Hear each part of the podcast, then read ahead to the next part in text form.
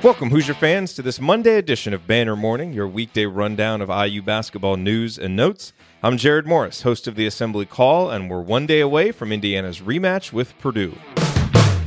In upcoming schedule news, Indiana, losers of 10 of their last 11, will play three ranked teams in the next seven days. Number 12, Purdue visits Simon Skjodt Assembly Hall on Tuesday. Then Indiana travels to Iowa City to face number 21 Iowa on Friday followed by a home matchup against number 20 Wisconsin next Tuesday. On the one hand, it's a tremendous opportunity for Indiana to right the ship in short order and add one, two, or even three impressive wins to the Hoosiers' fledgling NCAA tournament and NIT resumes. On the other hand, that last sentence sounds pretty laughable at the moment. Indiana looked nothing like a team ready to turn its season around on Saturday at Minnesota. Quite the opposite, in fact.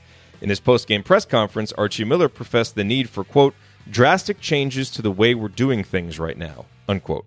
Those changes will need to take positive effect starting tomorrow, or Indiana runs the risk of this ugly seven week skid extending all the way through the end of the season. In statistical analysis, how important has the three point line been this season in the Big Ten? Well, if you didn't know anything about the current Big Ten standings, and all you had was a rundown of each Big Ten team's current stats on both offense and defense, for three point percentage and three point volume, you could fairly accurately predict the current standings. For example, Michigan's average ranking in each of those four three point metrics is 4.25, which is the best in the conference. No surprise, they are tied for first place with Michigan State, who is third with an average ranking of 5.25 in the four three point metrics. In all, of the top nine teams in the actual standings, eight are also in the top nine for their average in the four three point metrics.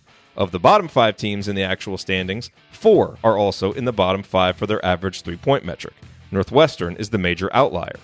And to the surprise of no one who has watched Indiana play this year, the Hoosiers are at or near the bottom in each of those four metrics and dead last in terms of overall average. On defense, Indiana is 12th in three point percentage allowed and 10th in the amount of opponent field goal attempts that are threes. On offense, Indiana is 14th in three point percentage and 12th in the amount of its field goal attempts that are threes. This marks the second consecutive season in which Indiana has been below average in the Big Ten in three point offense and defense. And as bad as last season felt, this season has been much worse. As Archie Miller and his staff assess the carnage of this collapse, figuring out how to take advantage of the three point line rather than be decimated by it should be at or near the top of the list. For the links mentioned in this edition of Banner Morning, visit assemblycall.com. We'll be back tomorrow with a brand new edition of Banner Morning. Until then, keep your elbows in and your eyes on the rim. Go Hoosiers. Sticky notes, email alerts, a string around your finger. They're just not big enough. So here's a big reminder from the California Lottery. Tonight's Mega Millions jackpot is over 250 million. Whew. Play now. Please play responsibly. Must be 18 years or older to purchase player client.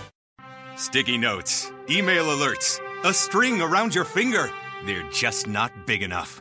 So here's a big reminder from the California Lottery. Tonight's Mega Millions jackpot is over 250 million. Whew. Play now. Please play responsibly. Must be 18 years or older to purchase player client.